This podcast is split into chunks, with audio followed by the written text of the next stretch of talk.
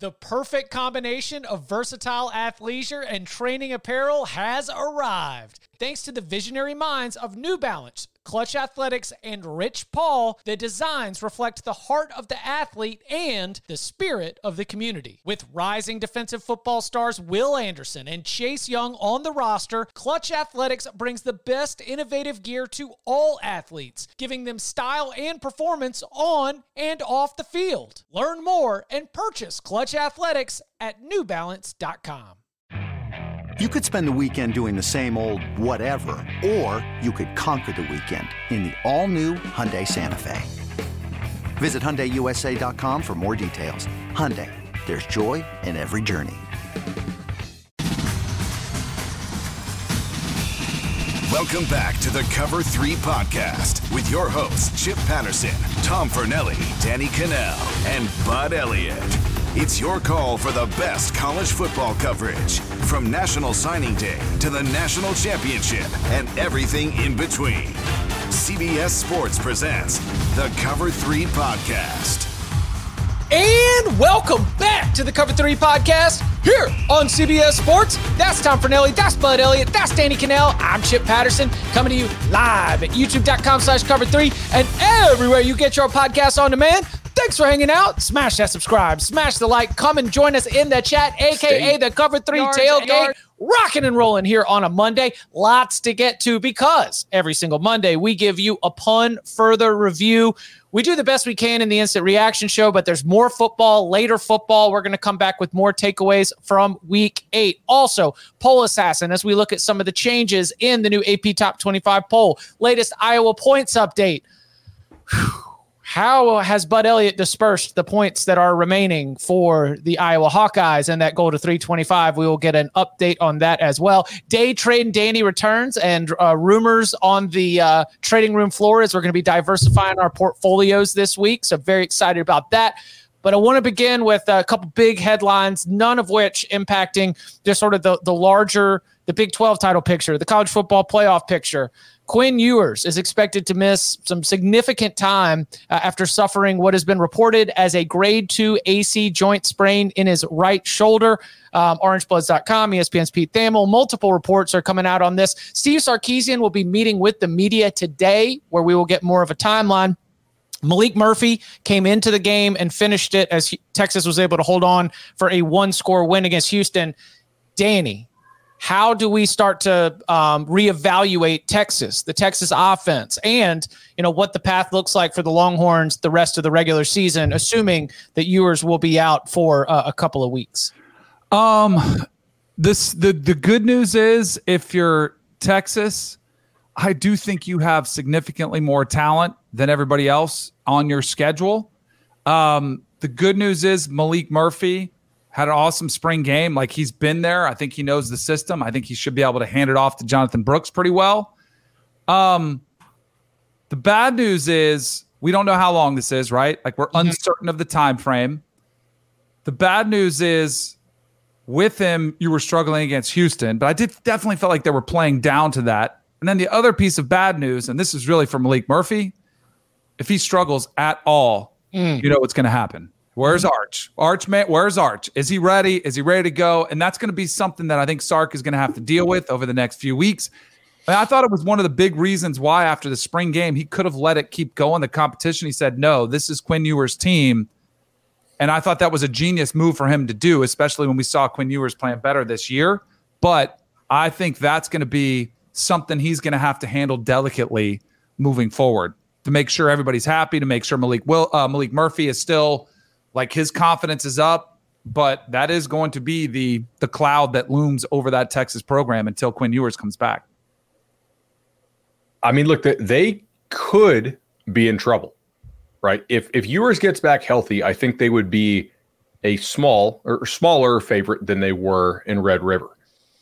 But they do have to go and they have to play Kansas State in two weeks. They should beat BYU this weekend because BYU is is not good.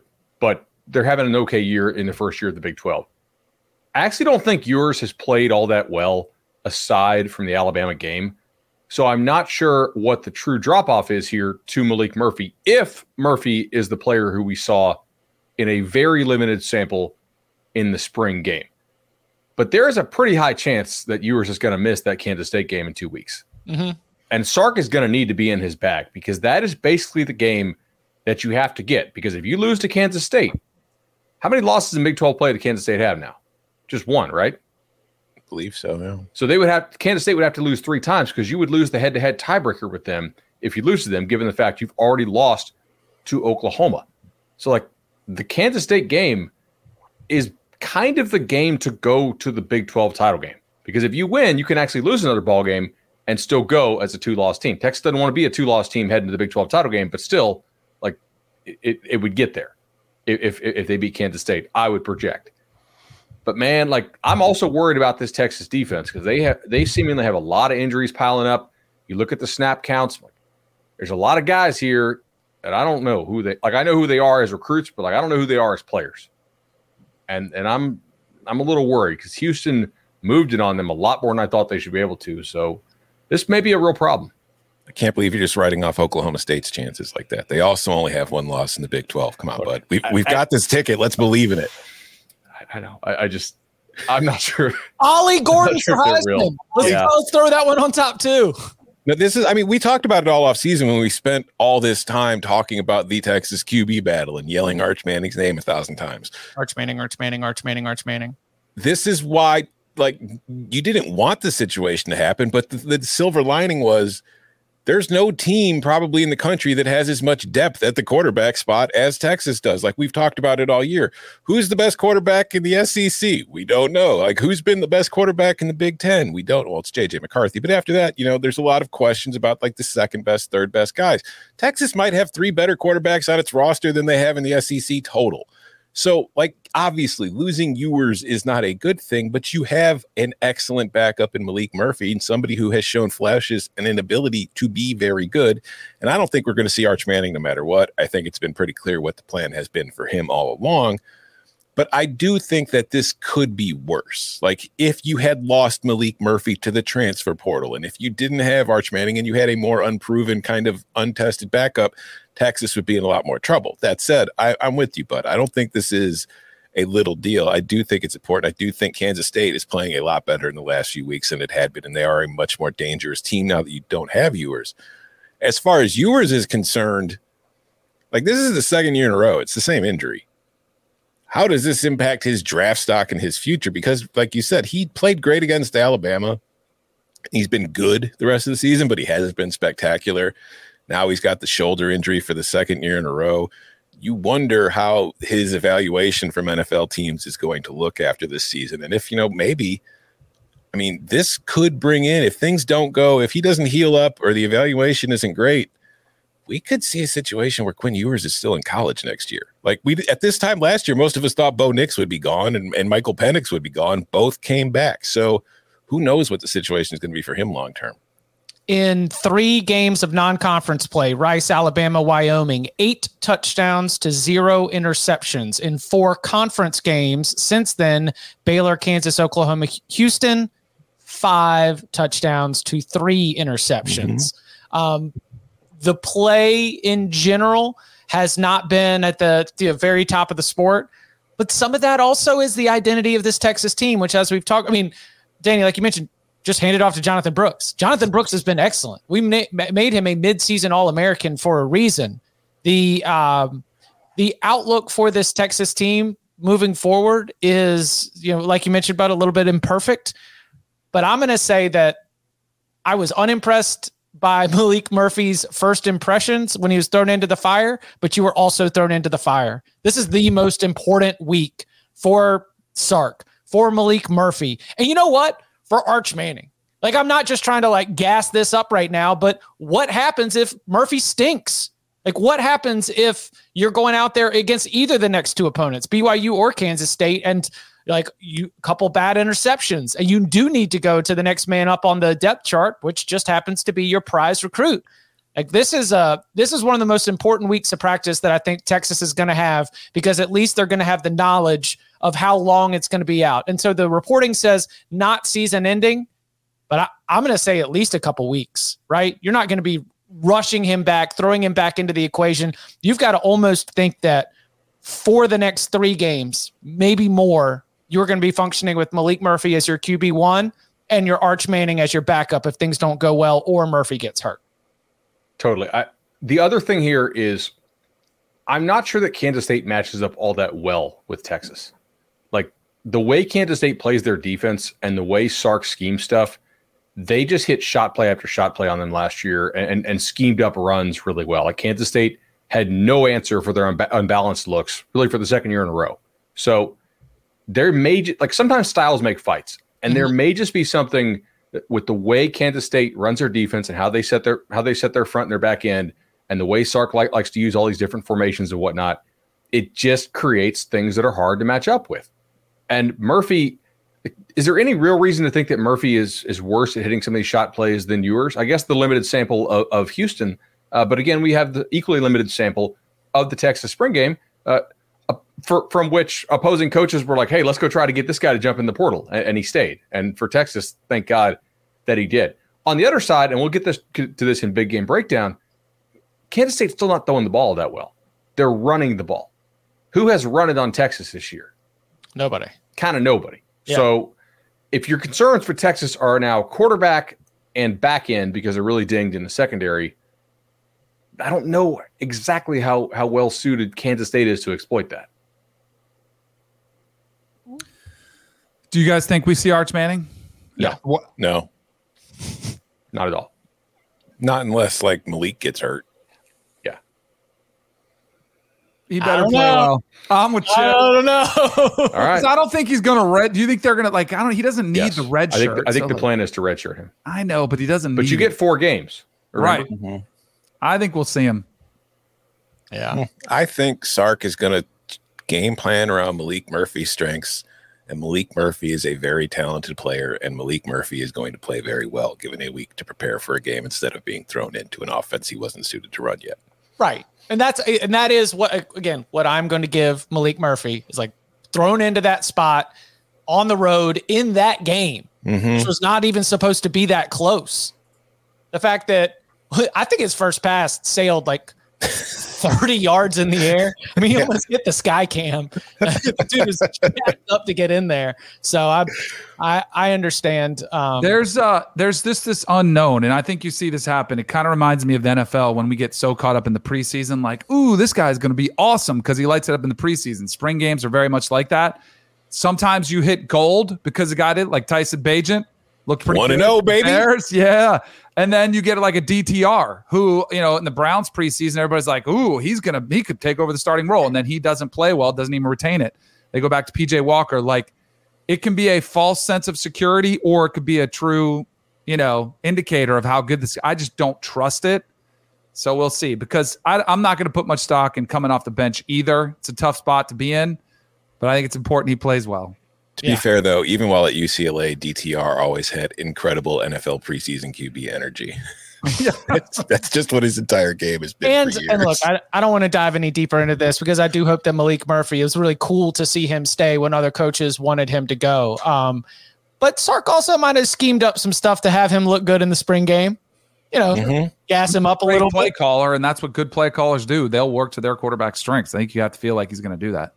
Um, okay, so Saturday night, we uh, we finished the instant reaction show. We you know we record our our Nissan read. We're going through all of our post show work, and and we have the real tough discussion of like, okay, do do we think that we will have an emergency podcast for Sam Pittman being fired on Sunday? You know, what is everybody's schedule? Like, what are we going to try to move this? And it's like Arkansas. Arkansas has fired. Oh no, cancel the birthday party. Dan Enos. Okay, birthday party back on. Okay. offensive coordinator Dan Enos is out. The reason the reason why we talked about it, Razorbacks are off this week. You know, in the traditional mid-season firing process, one of the times that you would identify is heading into the off week to give the whole team, the locker room, the assistant coaching staff a chance to settle. Well, it is the assistant coaching staff that is going to be shaken up. Dan Enos hired by Sam Pittman to replace Kendall Briles, who went to TCU after Clemson hired Garrett Riley, and as yeah, that none of those situations have worked out really well. Um, does this change Arkansas's offense, Tom? Um, maybe uh, Arkansas. Or the big offense, picture, like does it does does this do anything else other than throw red meat to Matt Arkansas? Fans? No, it just it's fire him, get the heat off for a little bit. Like I don't think this really changes anything long term. I still think that you're constrained to what you have, honestly. Like KJ Jefferson is KJ Jefferson. He's very good for some stuff and he's not great at other stuff. And you're kind of, you know, handcuffed suiting your offense to what he does with your skill set everywhere else. And I think this is really just a delaying the inevitable, maybe hoping to catch lightning in a bottle. Maybe, you know, you get a new play caller in there and things pick up and things start working and you can save your job. I still think this is all very much destined for Arkansas having a coaching search this winter. Yeah, I, I tend to agree with that. Um, I know some people at Arkansas who thought that Enos was more of a quarterback coach than an OC, and that they thought the hey, let's have KJ Jefferson do more quarterback stuff as opposed to like playing quarterback in a Kendall Briles offense was a bad idea. I think that you will see more quarterback run and, and a little bit less drop back stuff uh, from Arkansas now that that Enos is gone. Also, like there's a chance that if Arkansas loses out, that Arkansas can can save five million bucks to fire Pittman. Right? I mean, it's that's. I thought nothing. it wasn't even lose out. I think they can beat FIU. Okay, then he doesn't have a winning record. Uh, right. Yeah, yeah. Right. Yeah. Okay. For those of you guys who are listening at home, or maybe first time you're checking us out, if Pittman doesn't have a winning record 2021 to current, when Arkansas fires him, the buyout is slashed. So that is about a five million dollar difference after this year. Uh, I look, we did the whole like what why like Kentucky should not expect more than what Mark Stoops does. It's probably fair to think Arkansas should be like what a half win better per season, I guess, if they're really, really going well. Like making a bowl is the goal at Arkansas for me. Like there's certain teams in this league that just you take the you take the check, you know you're going to take the losses. You can't win the league at Arkansas, in my opinion.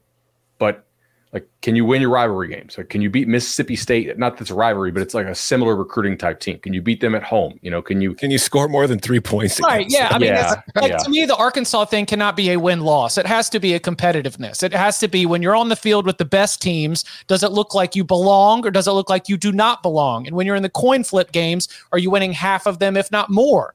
But when the coin flip games are coming up short, when you look like you don't belong against the best teams in the conference, and the only wins you're getting are in the non-con, then you're not moving in the right direction. Also, Doesn't- I mean, if, if sorry, go ahead, Danny.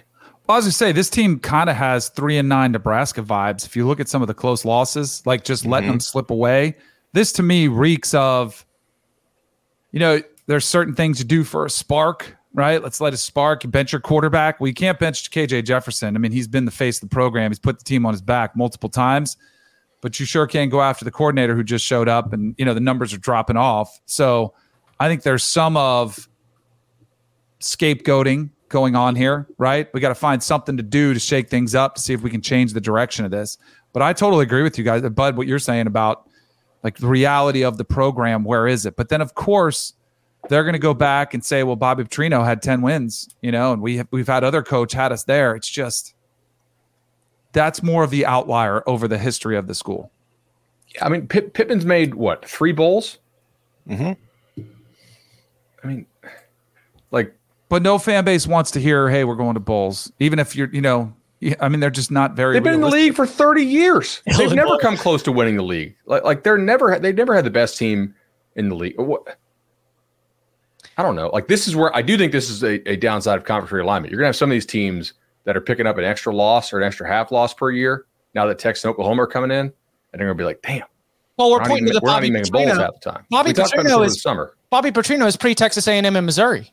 Mm-hmm. like we we are looking at eight wins seasons you know those kind of uh in in the post expansion to 14 era arkansas already saw its ceiling drop a little bit from where it was before so add texas and oklahoma. Again like you added texas a&m you added missouri you added a lot of direct recruiting competitors and you gave them that sec logo that they could slap on their jerseys and take into living rooms. Now you're adding texas and oklahoma again recruiting competitors for arkansas that are now getting that boost where you can't negatively recruit against them saying that they're going to be on uh, a streaming network or pay per view if you want to go see your son uh, play sometime. You're going to be on the southeastern conference now yeah, I, I don't know. Keep, keep, Pittman, don't keep him. Whatever. Like he he takes him to bowls more than half the time. I, I I don't think that they should expect a lot better. But if they want to expect better and they want to pay the money, I understand it. Yeah, we'll we'll definitely be uh, keeping our eyes there because to me, Arkansas represents a domino. Arkansas can hire somebody that will then have to have a coaching search, and then it's you know that's why we call it the carousel. We should probably start talking about the coaching carousel soon, right?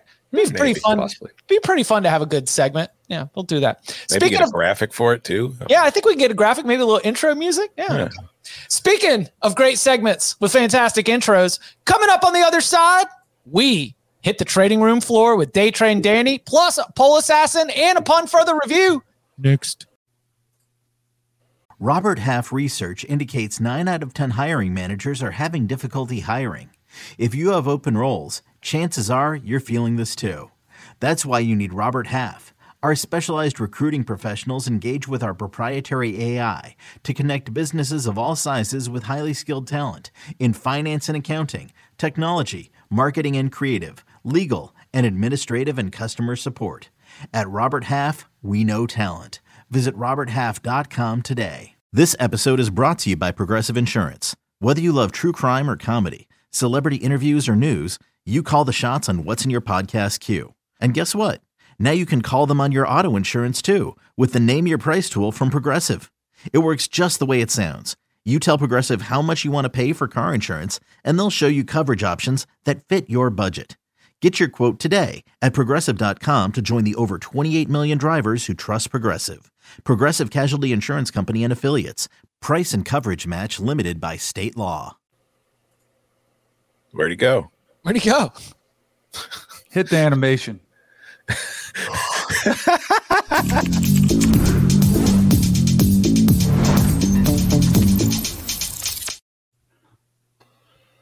All right, here we go.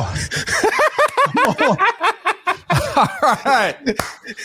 The bell has rung. The market's open. Are we ready to do this? Yes. yes. All right. Let's do it. Let's start off. A little read now.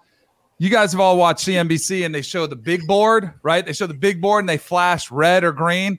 A little bit of red out in those streets. There's a little bit of bloody water out there. When you look at some of the guys I was holding, wasn't a great week. Drake Maye, costly interception at the end of the game. Michael Penix, now no longer the favorite for the Heisman Trophy. Uh, he's dropped to plus 250 out there uh, on the Heisman odds. Uh, Quinn Ewers. So that was going to be my first sell was Quinn Ewers, but the stock is halted due to the unknown nature of the injury. so I can't make a trade. I'm kind of stuck with them. So that's what I'm going to do there. I'm stuck with my Quinn Ewers stock. So I'll just hold on to that one. Dillon Gabriel's kind of a soft like it's kind of like a hold. Like I'm just gonna hold it. I'm not gonna sell it. I'm not gonna panic uh, there. And then Jayden Daniels, I might even dabble and buy some more after a strong performance. Four total touchdowns versus Army. They got the buy. Then they got Bama. Let's go. I'll add a little bit of Jayden Daniels to that stock. Uh, all right. So who am I buying then? Because we got to add to this por- portfolio. We got to expand things, make sure we're setting ourselves up nice. Tom has been all over it.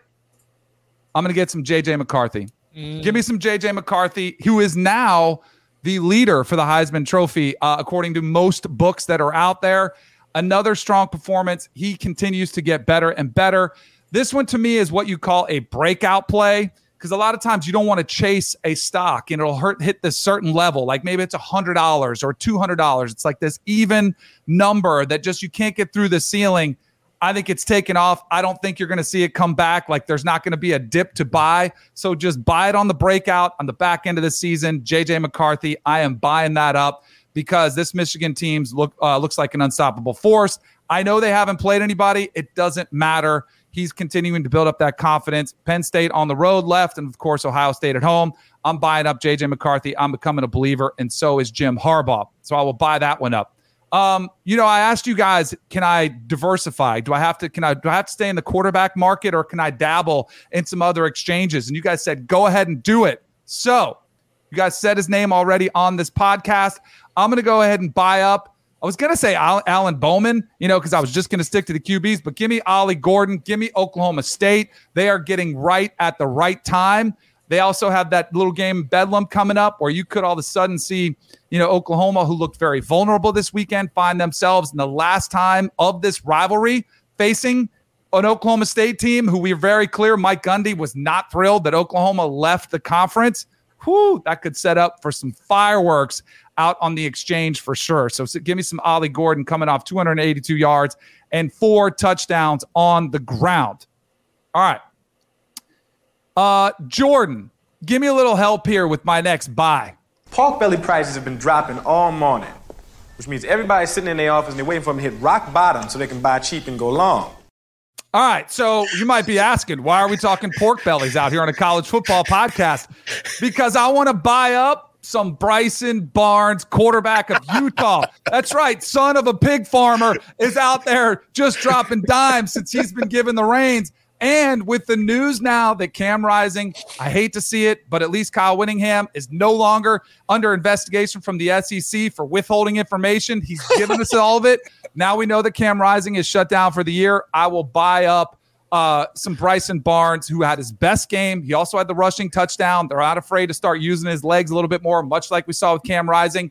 And I just I look at this Utah team and I say, why not? Why can't they? Because everyone's always told them how they can't. It's their quarterback. They lose guys on defense every single time they are in the Pac-12 race. So I say, why not give them a chance for the three-peat? So let me buy up some Bryson Barnes out there. How are we feeling so far? As I catch a breath. Oh, I so loved Kyle Whittingham's quote after the game when he was saying, "They've got a Heisman winner, we've got a pig farmer, and I'll take ours." right. That's where that's where it came from. Right there. He's got something. Do you think that Utah, like, if you were to buy, are you buying stock in Utah as well? Like, if, yeah. just okay, for sure. How can you not? Right. right? I mean, again, it's kind of one of those that may be ugly. It may not look the best. It might not be this high flying stock that everybody's buying, but it's a value play. That's what it is. It's a dangerous one loss team that's ready. To, it's got like tire irons yeah. behind its back, ready to cause some real problems. Yeah. So I mentioned um, JJ McCarthy, who's this breakout play in a stock that just feels like, man, it can't go much higher. And then you regret that you didn't buy it at 100 because it's trading at 400. That reminds me of Apple. But you know what else happened at Apple uh, early when they were struggling with the Lisa computer? Uh, the board had a little meeting. They didn't like the direction that Steve Jobs was taking the program. So they ousted him. They said, you know what? We're getting out of here. It's a sexy stock. It always has been. You know what else is? USC. I already sold my Caleb Williams. I mean, the CEO of USC is Lincoln Riley. I'm selling Lincoln Riley. Now, I'm not saying to fire him, but he has to show me that he can meet the physicality of other teams. Because guess what?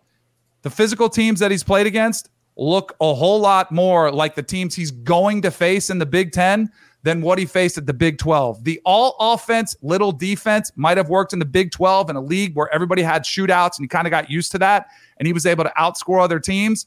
Once he goes to the Big 10 and the remainder of this season, I think that is very much in doubt. So the shareholders have voted. We've met with the board.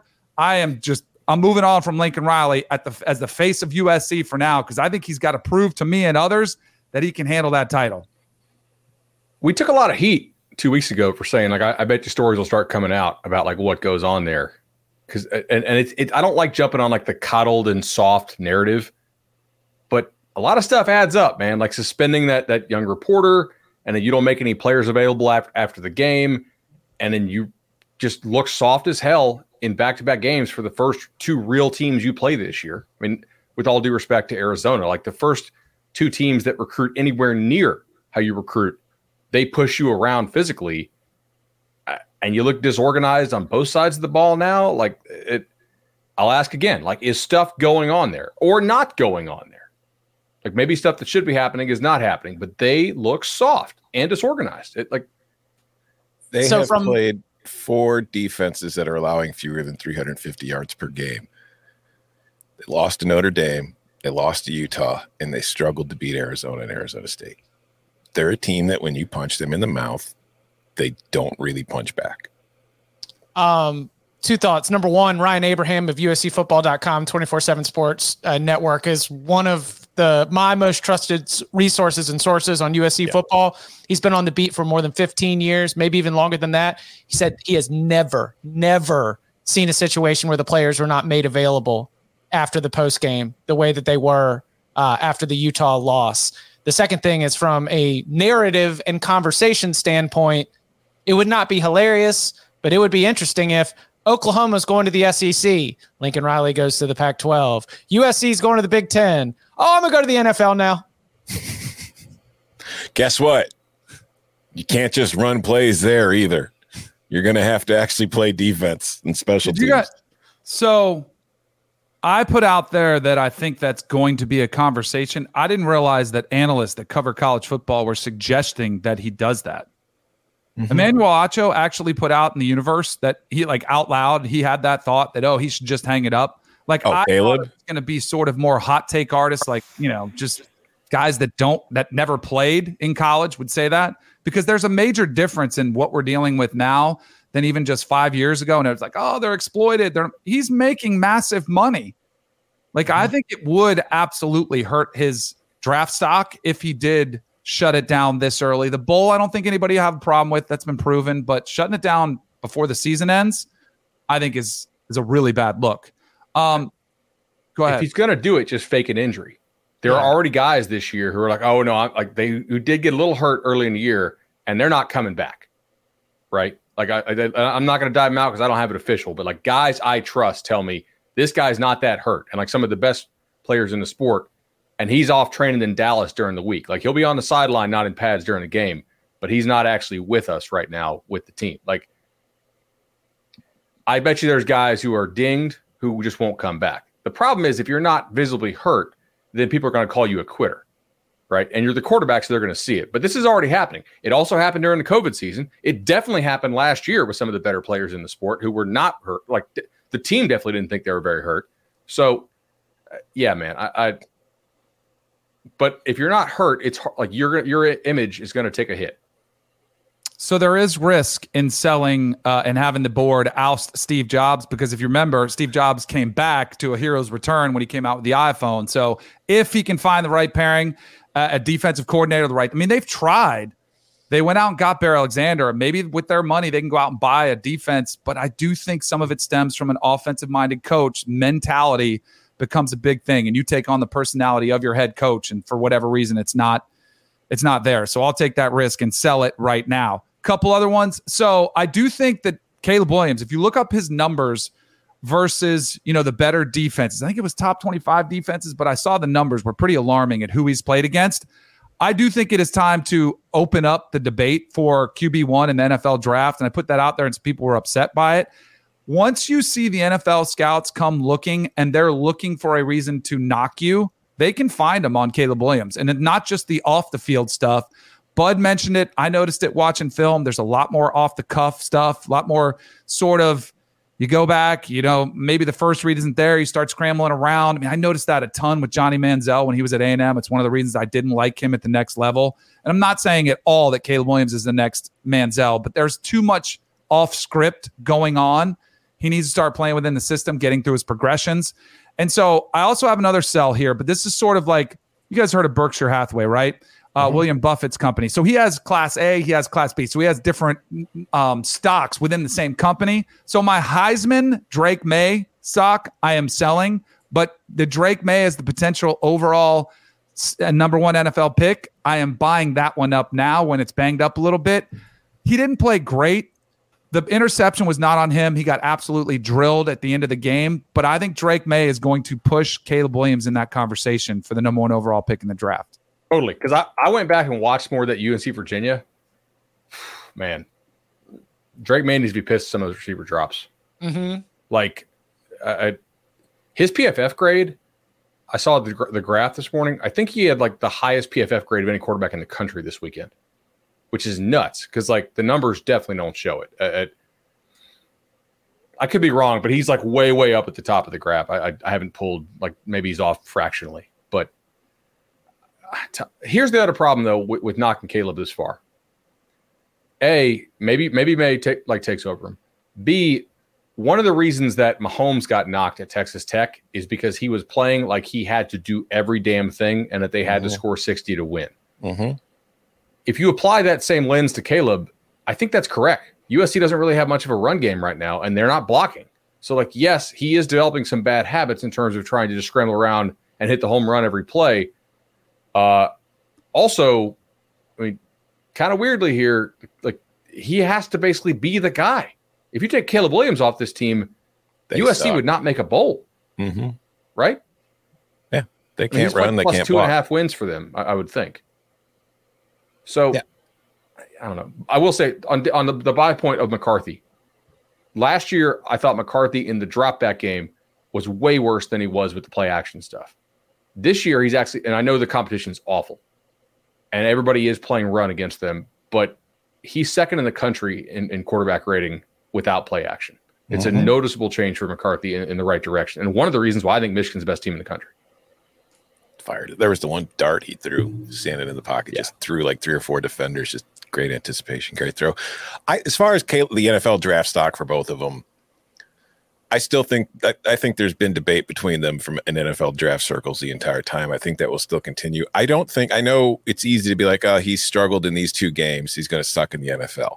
But I think you're dead on with that one point, Bud, where he is pretty much the one man show in that offense right now. And I think a lot of it, which is the story for every NFL quarterback once they get drafted, is going to depend on the situation he gets put in. Because if Patrick Mahomes doesn't end up in Kansas City with Andy Reid, I don't think he's Patrick Mahomes. I think Ain't he's still Alex Smith. yeah, he may be Alex Smith. So it's going to depend where Caleb Williams ends up. It's going to depend where Drake Maye ends up. It's going to depend where they all end up. Do they get the right coaching? Are they on the right team? Do they get the kind of support they're going to need to flourish at the next level? And to be clear, I'm not saying he's going to be a bust. I'm not saying he's going to fall out of No. the top five. I mean, he still might be the number one overall pick. I just think there's going to be much more of a debate than most people, like the casuals. Well, he's going to be number one overall pick. Tank for Caleb. I think it's going to be much more uh, heated than that. Last one for me.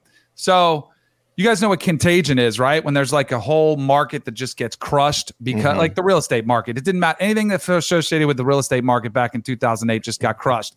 Um, Toll Brothers was the stock. Remember that? There was rumors that they were using Chinese drywall, uh, and it just absolutely crushed them. In fact, like three years ago, which is like almost 10, it's more than 10 years removed from the Chinese drywall. We looked at a house in the Toll Brothers neighborhood. My wife's like, Ooh, are you sure it's not Chinese drywall? I think Penn State might be Toll Brothers because they just cannot get past this hump. And I don't think it has anything to do with James Franklin. I think he's a really good coach. I think he's playing against teams that are better than him. And I think he needs something to overcome those deficiencies, which primarily would be quarterback or offense or a play caller that can mask any of those issues. So I am selling. Drew Aller looked too, he's not ready for prime time. He might be. He just looked completely overwhelmed on a lot of the shorter, easier throws early in the game that might have kept him in better situations. Mike Yurcich did not get scheme those guys open. The wide receiver, so I was sitting there watching the wide receivers match up just to see if they're open or anything. On the outside, you have no size mismatch at all that a lot of these guys across college football do. Olu Fashanu, I thought he had a really bad game. I am selling everything associated with Penn State and their offense because it's like Toll Brothers. That Chinese drywall rumors out there. And until they prove it otherwise, I'm selling Penn State. Oh man, you're criticizing Olu Fashanu. Your mentions are going to be a nightmare for the next week or two. Did they watch the game? They didn't- I- I, I mean, I watched him before. I, you know, it was great because I, I was. I actually have some great video of him doing some warm up drills. Like he looks the part. Mm-hmm. He is insane. I mean, he looks like a monster out there. And I'm not. Again, it's not saying he can't be a great player. He did not have a great game against the best talent that he's going to face. He's an excellent pass blocker. Still has a lot of work to do in the run game. Danny Gekko, that was fantastic. You know, I mean, Let's just excellent stuff. I got some more things planned down the stretch. Like I didn't want to use all the clips out there. You know. So Um, we got we got more coming. Me and Jordan got some things up our sleeves. Love that. Uh, you were there. Any any other? But like while we were, you, I was just sitting there. I was like, man, that's that's. Oh right, Danny was at the game. So like any any other sort of field level or in stadium, you know, at the game. Uh, thoughts from being there in person? Yeah. So I thought, you know, I was sitting there watching with Pate, who's been on his tour. So he's been at all these stadiums. I was like, what do you think? It was probably about halftime. I was like, what do you think of the atmosphere? And I said, and I said, how loud is it compared to your other ones? He's like, eh, he's like, it's noisy. He's like, but it doesn't come close to Seattle or Knoxville or, you know, some of the other schools he's been to this season. I, because I thought it was a little bit quieter. And I was like, well, I was wondering why that is. It was a very nervous energy. Like there was a very nervous crowd. There wasn't a lot of offensive fireworks, which typically bring more enthusiasm, more excitement. I thought both teams just felt like almost like they were kind of playing not to lose it. The call, the holding call, was the play of the game. because if that does go for a scoop and score and Penn State puts that on the board, I think they could have been in serious trouble. Neither quarterback I thought played great. I thought they both struggled with very basic, like underneath throws that should have been completions. They just airmailed them or bounced them or, you know, just didn't look good. And Marvin Harrison Jr. was the difference. You know, I and I know James Franklin, I know you guys talked about this after the game too. They, I would say Ohio State, they're clearly the better team. They won the game. I would pick them again if they played again. But are they are they national championship worthy? I don't think they are on the offensive side of the ball. But I still have to remind myself that they didn't have Egbuka, even though he did warm up. I texted you guys. I'm like, he looks fine, but he didn't play. TreVeyon Henderson wasn't out there. You know, Kyle McCord can get better. So, like, without a massive jump in both health and more consistency from Kyle McCord, I don't think Ohio State is a national champion contender. Is that fair? Is that kind totally. of what you guys thought? Yes. I mean, some people. Go ahead, Tom. I think they're a contender in that I don't think they're as good as Michigan. I don't think they're as good as Georgia, but I don't think either Michigan and, or Georgia are no doubt going to kill everybody they play either. Like I don't think there's a national title contender out there that doesn't have something of a flaw. Like Michigan, right. we, we we won't know until Michigan actually plays somebody that's close to its caliber. But I think Georgia has shown flaws. But I, I will say, going back to the atmosphere, I think part of the problem at Ohio Stadium is the distance between the seats and the field, particularly in the end zones, because they're so far away, and I think that kind of impacts the noise like the way it fe- instead of it caving mm-hmm. in on mm-hmm. you, it just mm-hmm. kind of spreads out a little bit. It's the same way at the big house. Yeah, like it's very mm-hmm. spread out. So def definitely might just acoustically. And We're bigger people here in the Midwest, so we tend to need more room. did, did, those stadiums used to have a track? Yeah. Yeah. Okay. That, I mean, they got that, video of Jesse Owens out there running in that track. Mm-hmm. That I think impacts it. It also like so they had the decibel meter up there, which I don't know how accurate those are, but I mean it seemed like it was getting louder and it was like right around 101, 102. And Quinn, our buddy Quinn, who works with Pate and Pate were there, and they were saying in Seattle it was like 130. Oh yeah. You know, like so it definitely is noticeable. And it's a I don't want to sound like I'm bashing on Ohio State. I just think there's some things acoustically that help certain stadiums, and they definitely didn't get that benefit. Because yeah, Husky Stadium has the overhangs to it's make sure that that noise doesn't go anywhere. Yeah. yeah. Coming up on the other side, a quick look at the new AP Top 25 in Poll Assassin, and then lots of good stuff for upon further review, including yeah, we gotta we gotta talk about not only how Clemson lost because it happened in the middle of the instant reaction show, but then what Dabo had to say about it. Next. Robert Half research indicates 9 out of 10 hiring managers are having difficulty hiring.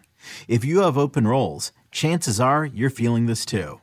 That's why you need Robert Half. Our specialized recruiting professionals engage with our proprietary AI to connect businesses of all sizes with highly skilled talent in finance and accounting, technology, marketing and creative, legal, and administrative and customer support.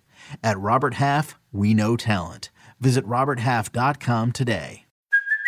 Hey, it's Kaley Cuoco for Priceline. Ready to go to your happy place for a happy price? Well, why didn't you say so? Just download the Priceline app right now and save up to 60% on hotels. So, whether it's Cousin Kevin's Kazoo concert in Kansas City, go Kevin, or Becky's Bachelorette Bash in Bermuda, you never have to miss a trip ever again. So, download the Priceline app today. Your savings are waiting. Go to your happy place for a happy price. Go to your happy price, Priceline. Back here on the Cover 3 podcast. Every single Monday, we'd like to take a look at the new AP Top 25 poll. Any major changes, any questions we've got for the voters, we call it Poll Assassin.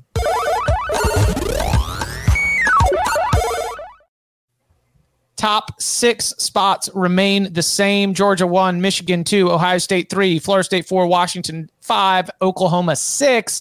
But the distance between Georgia and Michigan is as close as it's been all year 1,536 voting points to 1,504 voting points as Michigan picks up a few more uh, first place votes. Florida State picked up additional first place votes. Ohio State picked up additional first place votes as well. Georgia, you didn't even play and your stock is dropping. That's kind of the way it goes with uh, these AP voters. Uh, further down in the rankings, And a expected drop for Penn State, not too far though, just from seven to ten. North Carolina, after taking its first loss of the season, a, a horrendous loss, falls from ten to seventeen. Duke, Tennessee, they were both on the road as underdogs against conference foes that were higher ranked. They remained in the top twenty-five. And why is USC ranked? Because there's nobody worthy of putting him in their place. That's really it. Ah why is USC is six and two overall. Its best wins are against four and three Arizona and four and three Colorado. But who are you going to tell me who's going? Who two hundred percent deserve to be ahead of them? Seven and zero Liberty. Well, if you're going to say USC's yeah. best wins are this, who's Liberty's best win? Mm, it ain't Middle Tennessee. exactly. So it's like It's- they're undefeated. Yeah. I, I think it's handling handling Jax State That's probably the best win. on the road. Yeah, Yeah. Um, Oklahoma State has better wins. Kansas and Kansas State, I would say back to back, are better wins. Oklahoma's loss is pretty bad. Okay, South Alabama and Yeah. Scoreless, right? Yeah. Um, yeah. Just uh, anything, anything else from the AP top 25 that stands out in terms of the adjustments? I didn't think there's anything egregious. I feel like North. I, it was a bad loss, so I understand it. I, I don't think North Carolina should have fallen as far as it did. It's down to 17 behind Mizzou. I, I like Mizzou. I don't know that Mizzou's a better team than North Carolina or deserves to be ranked ahead of them. Although they do have that win over Kansas State. Other than that, I mean, the only thing I saw that made me amused is one voter had Florida at 17 which I thought was kind of nuts. But other than that, I don't really have too many heavy thoughts on this week's poll. yeah. I, I I think we are getting a little bit closer to power rating in these polls. Somewhat.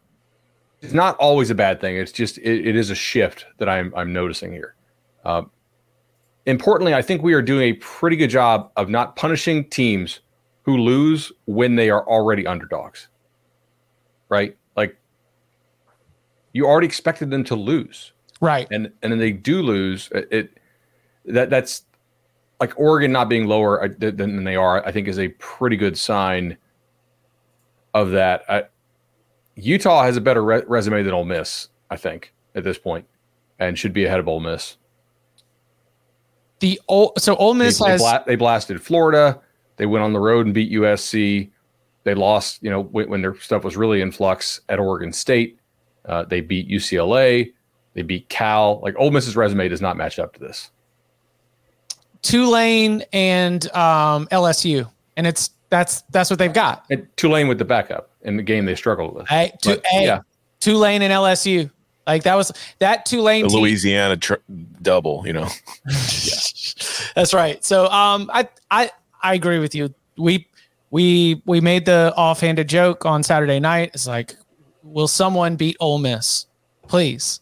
But they have wins against LSU and Tulane, which are both, you know, still stacking wins on wins on wins. Their only loss is to Alabama, which continues to look good. If you're a one loss team from the SEC West with those wins and that's your only loss, it's going to be really tough to uh, to push you down. So seven point win, three point win, twenty point win, whatever it was going to be against Auburn, a win sort of keeps Ole Miss uh, in, in that same conversation. But especially coming off the USC victory, I think your Utah point is uh, is fair. We do need to discuss the the lone team which dropped out. Oh, the only team that dropped out. All right, let's ch- let's check in on our beloved Hawkeyes. All right, bud. All right. Are we So- discussing these points? Iowa, the only team that dropped out. Congratulations to James Madison, by the way. James Madison gets into the rankings, the second ever ranking for the Dukes. Last year was the first one. Unfortunately, they lost their next three games. Let's not do that again. Uh, OD, ODU comes to town this Saturday uh, for the Dukes to put their top 25 ranking on the line. Bud, what we got? So unfortunately, and I'm I'm still keeping the faith on this, but Iowa needed to score 30 on Minnesota, and it only scored 10. Probably should have scored 17 if they don't call that, uh, you know, Ill- illegal fair catch signal there. So I have to redistribute the points just like the government, and I got 20 to redistribute this week amongst the five assumed remaining games. So we're going to need 35 this weekend at Northwestern. Could be an issue, but like I think that is theoretically possible, right? Like Iowa's defense could create enough negative situations against this Northwestern offense, which is truly horrid, uh, to maybe you know put them in some good situations. 34 at home against Rutgers. Rutgers already bowl eligible. Congrats to Rutgers. Again, maybe Rutgers overlooks Iowa, right? Because they're already bowl eligible, but they're not really eligible to win anything else. Maybe they could get some short fields there. Illinois, 34 at home in Kinnick. Like, it's unlikely, but guys, eh, Illinois could self destruct here. Like, we have seen them do so and give them a bunch of short fields. Nebraska is down to three true freshman receivers and a walk on at receiver. So if if if Iowa somehow got up and, and, Nebraska had to pass a lot, maybe you get like three or four short field touchdowns. And in, in the bowl game, we're gonna need either like Iowa, Colorado, Iowa, USC with a bunch of opt outs, uh, like Iowa, Utah State. I'm trying to think of like really bad defenses which could be bowl eligible. Um, the numbers Iowa that you have on the screen right now 35 34 34 31 35 yeah. is like you are like full Kyrie right now this is a flat yeah. earth proposition it's possible like if we start getting up in like the 50s or 60s i, I may really I, am still going to do the bit because the chat loves the bit it's great for social but oh my god i uh, go ahead no in a cruel twist of fate uh, if you follow Parker's uh, chart on, on Twitter, the, did, did, we really get beat this bad? Iowa actually had a higher success rate than Minnesota mm-hmm. did and lost. How the turntables. But their quarterback had a 30.1 grade from PFF, and I don't know that I've seen like a starting QB grade that badly. Did hit one really nice throw on the sideline though, that got him a first and goal, and that was the biggest mistake. It was um so we had the over, so I was watching that closely. well, unfortunately, I had to sit through that. It was, I feel like it's at the point, and I felt, I'm trying to think of the other quarterbacks that felt like this, but like you just have to get him out there. I think it was Jeff Sims at Nebraska. Like you just have to get him off the field. Like you can't keep putting somebody out there that is that inept. Like it's going to ruin their entire career because they need a breather. That's where I got to the point with Deacon Hill. Like I was like, this this is bad. Like you can see it on his face. You can see him struggling. At one point, the broadcasters were like, well, he's making better decisions. He's still not hitting anybody, but at least he's throwing it in the right direction. And like when you hear an analyst say that, it's not a great sign. What what career is he going to ruin by by playing more football? Like financial analyst, insurance salesman? Maybe he's like like, like gonna I don't no, know. Maybe he's in AI or, or you graphic can, arts. it's it's bad. Yeah, it's bad. Do you? Think, I don't know. I I, I think I think Brian's gonna go back to the NFL, and thus Kirk won't won't have to to fire his son or fail to rehire. But but if Belichick's out, who's going to hire him? I mean, look, Kirk's got a million NFL connections. Now that the lawsuit's over, I bet you he can go get an NFL tight ends coach job or analyst job. Like he can't enjoy this. I mean, the money's great. Obviously, he's you know making what close to a million, but there's no way this is fun. That's definitely something that you have to take into consideration. Though the definition of fun for the Ferentz family is, uh, you know, kind of up for debate. I don't know if it always falls in line with our our uh, our, our, shared values, and we'll see. Uh, all right, let's. Every single Monday, we like to go under the hood. We've gotten more chances to look back at the action, more takeaways. We call it upon further review. There were terrible calls. Do you want to go ahead and jump in? After further review. After further review. After further review. Clemson had a 10 point lead going into the fourth quarter against Miami and could not do anything with it. Let's Miami back into the game. Miami forces overtime. In the first overtime session, uh, both teams uh, kick field goals. Okay. Now we are into the second overtime session. Miami is first. They score and they get the two point conversion. Clemson gets it down to fourth and goal at the one yard line. The play Cade Klubnik puts the ball into the belly of Will Shipley behind the offensive line, yanks it out, and takes off for the edge. At which point, Miami linebacker Corey Flagg drove his ass back eight yards for a failed fourth and goal conversion that ends the game. And afterwards, Dabo Swinney told us that Cade didn't do what he was supposed to do. So coach, some coaches have employed sports psychiatrists. Have you ever done that? Oh, we got them. we got him. He's probably he's probably on suicide watch right now. Uh, no louder. Yeah, yeah. We, we, we, we got we got him. Uh, so you know, again, um, just sometimes things don't go. I mean, I'm sure things have not gone the way y'all always want. Maybe in your professional career from time to time, maybe you had a plan, you worked hard, and you did everything, and it didn't go the way you want. Well, I mean, you know what? You just got to you got to keep moving. You got to keep going. And so, you got in a team environment, you have a decision to make. You stay together or you divide. You know. So Dabo came out and said they had called the play for a handoff to Will Shipley, and Cade just took off. Said he didn't didn't do what the play was.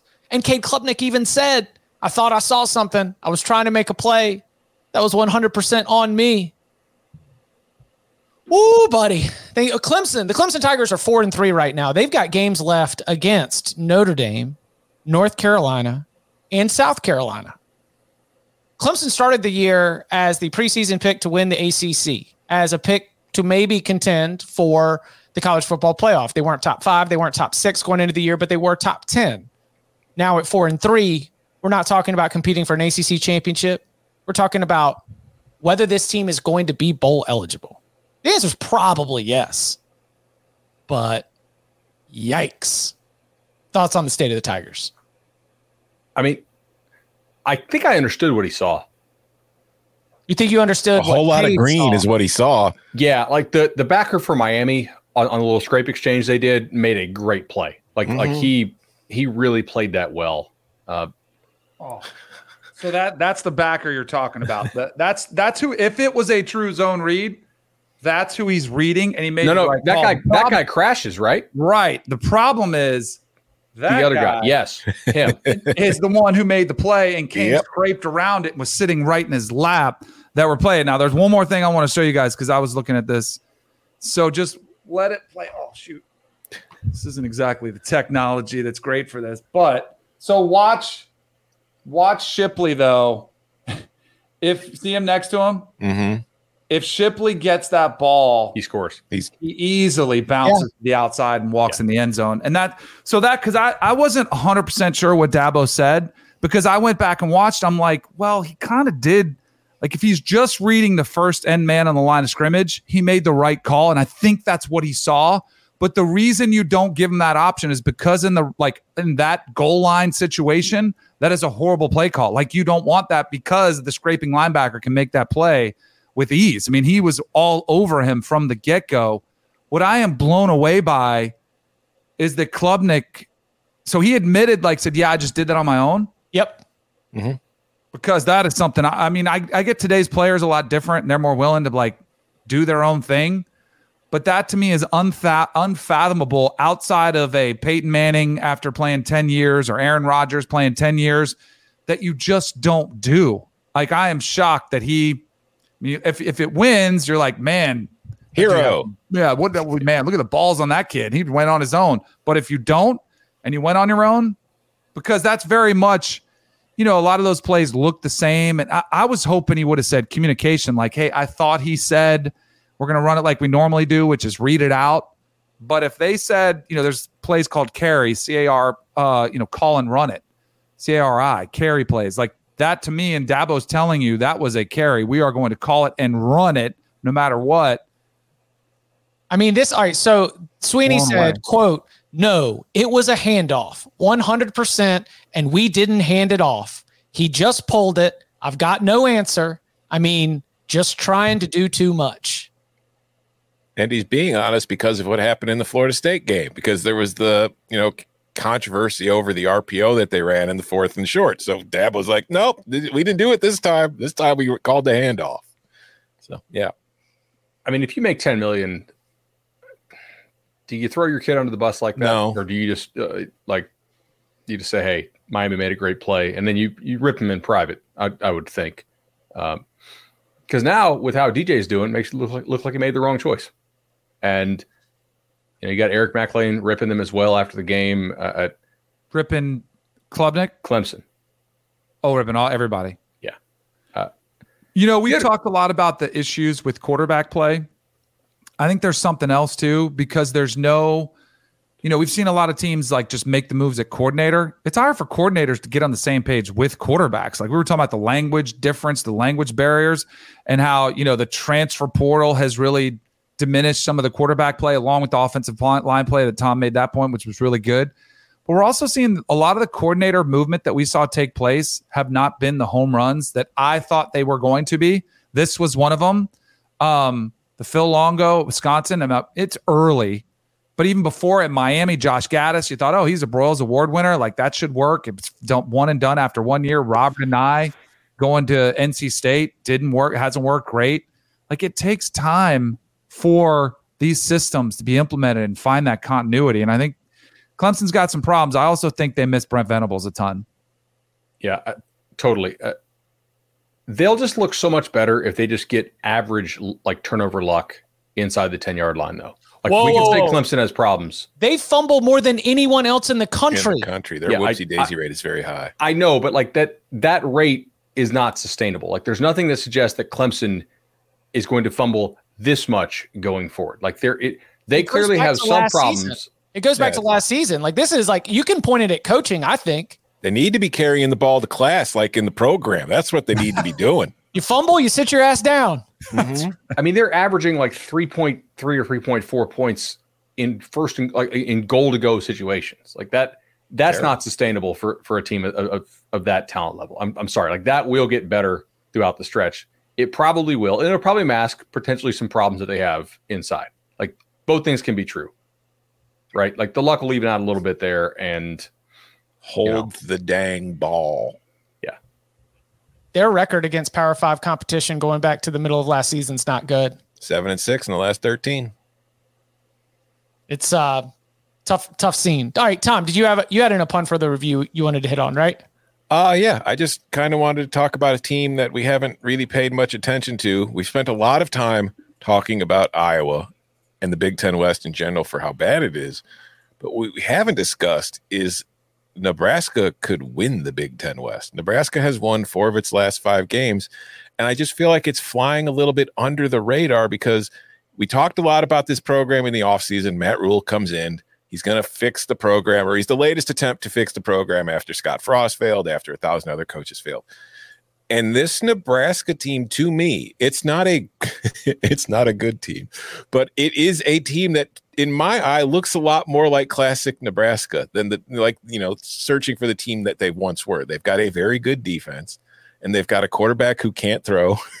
but it's basically running an option because Bud, you mentioned it earlier. They've got like three scholarship receivers and freshmen. They've got a walk on. They've got nobody in the passing game to go to. So Heinrich Haarberg is just like a Jordan Lynch, kind of Northern Illinois MAC quarterback, running the option for this team. And they are not only, you know, so they're four and three overall. They're two and two in the Big Ten. They're going to get to a bowl game in Matt Rhule's first year. You look at the rest of this schedule, their next three games are Purdue, Michigan State, and Maryland. They can win two of those games, especially with Purdue and Maryland being at home and Michigan State being whatever the hell Michigan State is.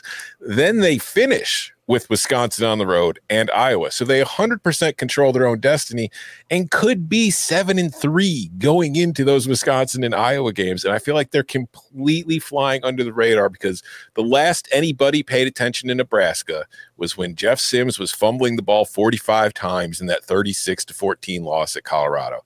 Since then, beat Northern Illinois, beat Louisiana Tech, beat Illinois, beat Northwestern, and they got killed by Michigan. Because again, they're not a very good team. They're just compared to the rest of their division, they're just as good and a little bit better than a lot of spots.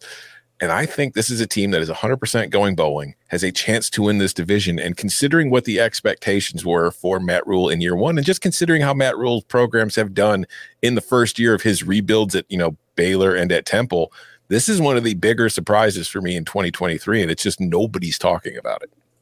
Are they better than you thought they would be, or is the rest of the division just come to them? Both. Because I, I mean, I have, they have an identity. They, they know who idea. they are, and they haven't had one for five years. Yeah. yeah.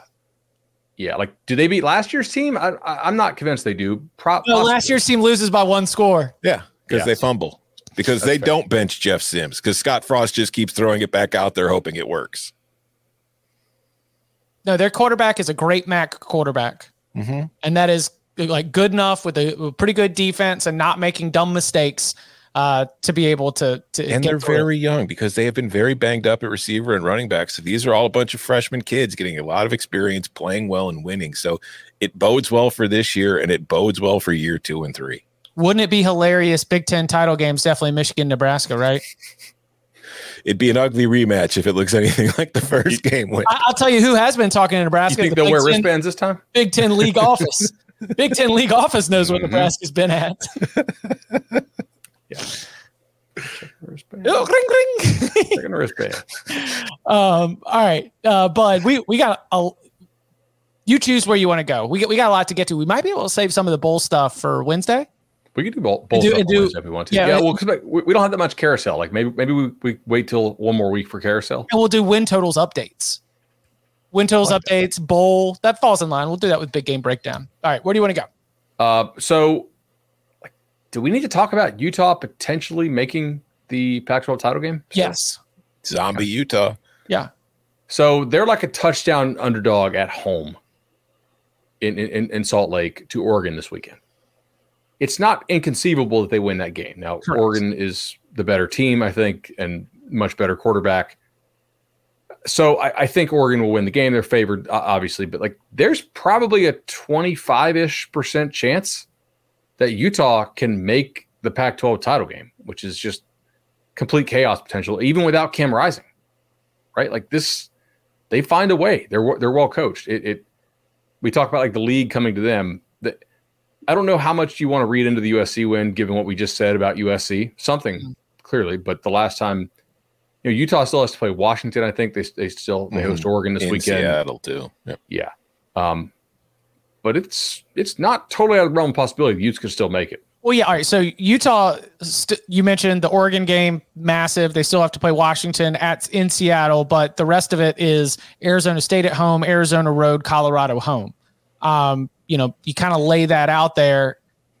Two loss at the end of that, because with your projection, I mean, a two loss team in the Pac-12 title game seems likely. Yeah, the problem is they do lose the head to head against Oregon State, so they need that that result to fall as well. Yeah, Oregon State, as we've talked about before, has Oregon and Washington in the last two weeks of the season. I mean, this is this is shaping up for the best worst. Well, I mean, just in the last year of the Pac-12 as we know it, maybe they're going to go out with the blaze of glory with the Tom Fornelli anthem. The Pac-12 is always going to do what's worse for the Pac-12. Mm-hmm. So you know, we'll we'll see what ends up happening. But I I'm with you, bud. I'm even the Bryson Barnes uh, led Utah Utes still have a way and a path where I could see them making the Pac-12 title game. If we're going to say bowl stuff, uh, upon further review, let's talk about bowl hopes which were slashed or dashed this weekend. App State, that's Uh. not a game you can lose there. Like I, I, I think their fans have justified expectations of, of generally making it to a bowl game. Arkansas, Arkansas State, like you had a chance to maybe pull it out when, when when you knocked McCall out of the game with a pretty egregious late hit uh, that he, he took off in an ambulance.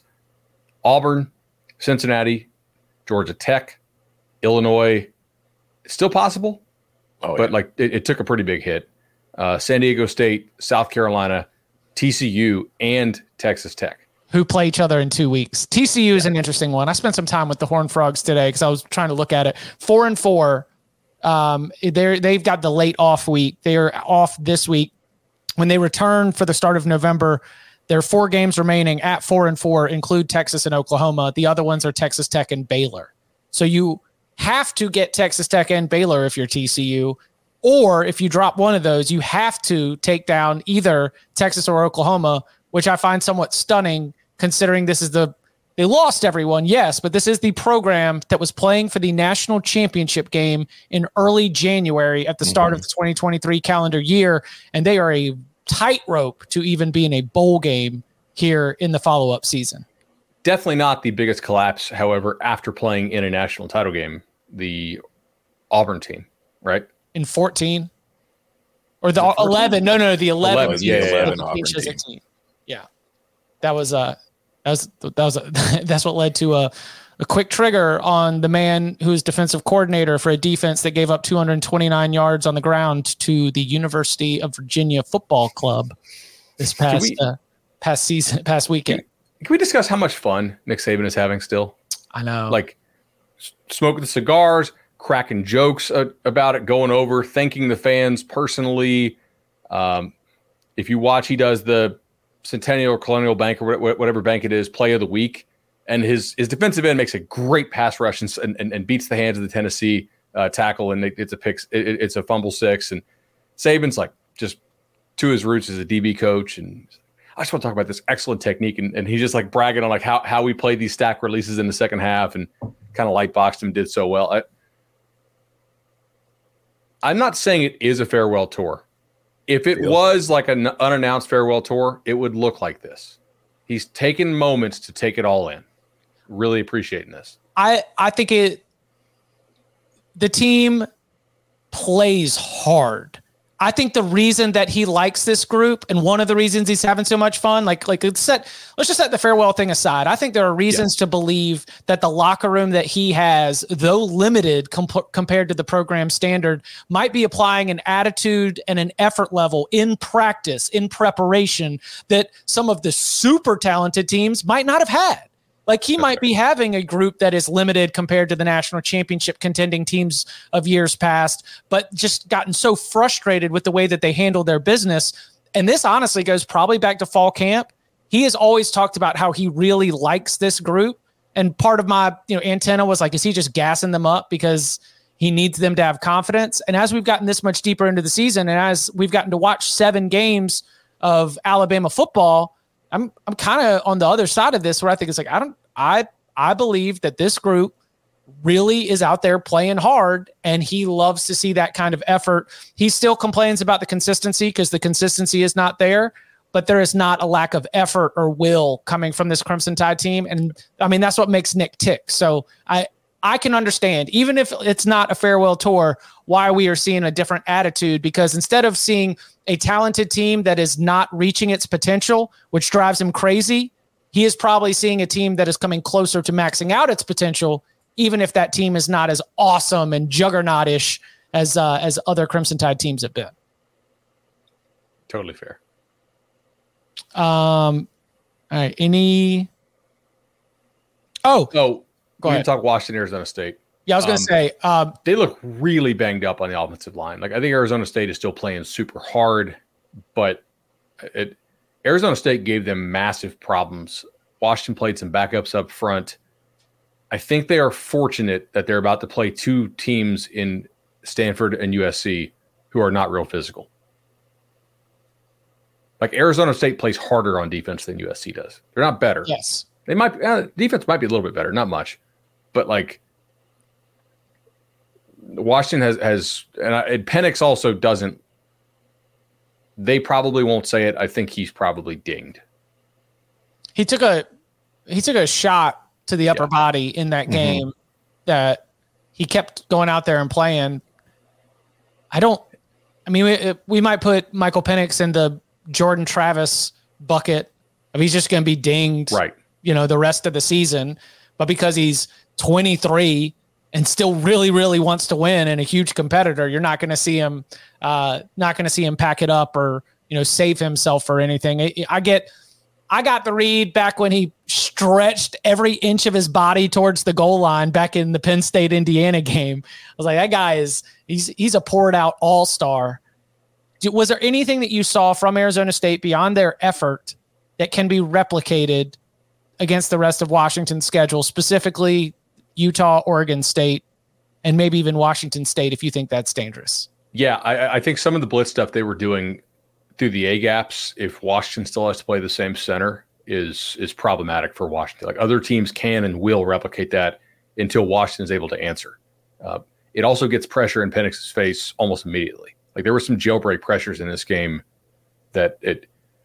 If that's still what they're rolling with personnel wise, they not only won't win the Pac-12, like they'll lose like two or three games because uh, much better teams will exploit them. It, like you're not going to function offensive like that. So they need to get those guys healthy or get the the starters healthy. I, I need to see like who was actually playing, but it looks, yeah, like that was not good. Arizona State played well enough to win that game. They did, yes. Shout out to Kenny Dillingham for getting those guys to play hard. Like they are just probably the most injured offense in the country. Um, Arizona State's played well against everybody. I mean, it's just not a good team. exactly. It's a good They just don't have- sign, they don't have like- talent. you know, Arizona State fan, you've got the right guy. Like that, that should be something that works out uh, in the long term. All right. Whew. Ah, man, we're rocking and rolling. Wednesday. Here's the deal. Lo- loaded, loaded show on Wednesday as well because we're going to be giving you our big game breakdowns, of course, like we do every Wednesday. We're going to be doing an update on our win totals. Before the season, we had our win totals locks. We had huge boards. We're going to grade all, all of our picks so far. What are we most confident in, least confident in, based on uh, what's left at the end of the season? Uh, we will go into a little bit more of the bigger bowl picture. You know what some notable teams and cases in terms of what they've got left, building on the expand, building on the conversation here in upon further review, and so much more. Ooh, ooh, ooh! Thank you, Alex, in the chat, aka the Cover Three Tailgate, Tuesday night.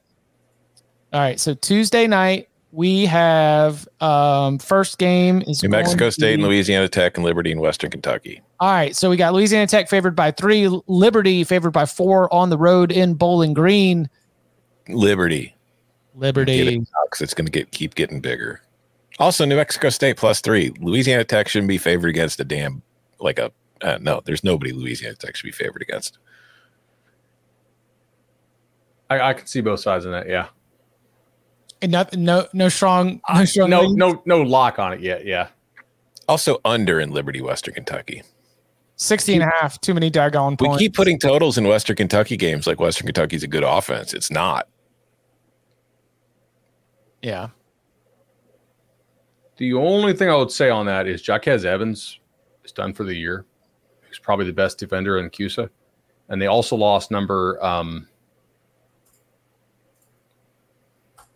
number 97, who's another D lineman for them. We- Western did in that game Mhm. the other night. So like uh, Western's Well- already a bad defense. Like there's some chance that they just don't have any dudes and that Liberty can score, you know, 35 and, and teams have moved it like like middle moved it on, on, on Liberty Right. and they run that that's like spread you out, go fast type thing. Uh, I don't know. This is a tough handicap under. for me. I was, I was, I was attacking it from the mindset of Kaidon Salter's kind of on a heater. He's the only, like, he's the one player who can take this game over more than Austin Reed can. Do you want to run with Liberty? Like, do you think you can win that football? Do you think you can win? Both teams have 14 possessions kind of football game, or does Liberty win because the offense is playing better right now? Right. I mean, Liberty is one of the slowest teams in the country. Like if, if Liberty's controlling it, now the problem is Western's defense doesn't play like that. Right. They play like not it's just stops or scores and fast. like you don't really drive it on them. You- You're just you're, you're going to hit explosives or you're, you're going to probably have a tackle for loss, turn it over, have to punt type thing. So, yeah, I, I don't know. This is a tough one. I need to look into this more. Well, I mean, Liberty in the under, parlay them.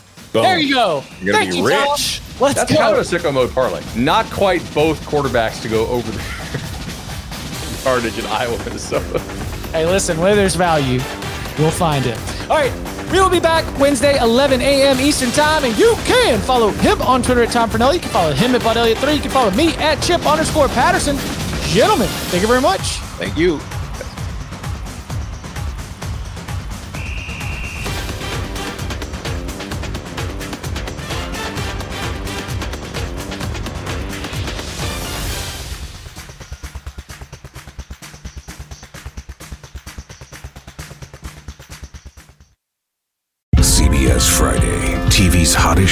Is Fire Country. I'm not a hero. I'm in orange for a reason. They're taking 12 months off your sentence. You're free. Lady. With a special epic season finale. Now that I'm out, I need something to get me up in the morning. You are a firefighter. Used to be. That will be unforgettable. In the name of your life's happiness, go get your girl. She's getting married tomorrow. Says, when do you let anything get in the way of what you want? The Fire Country season finale. Friday, 9, 8 central on CBS and streaming on Paramount Plus.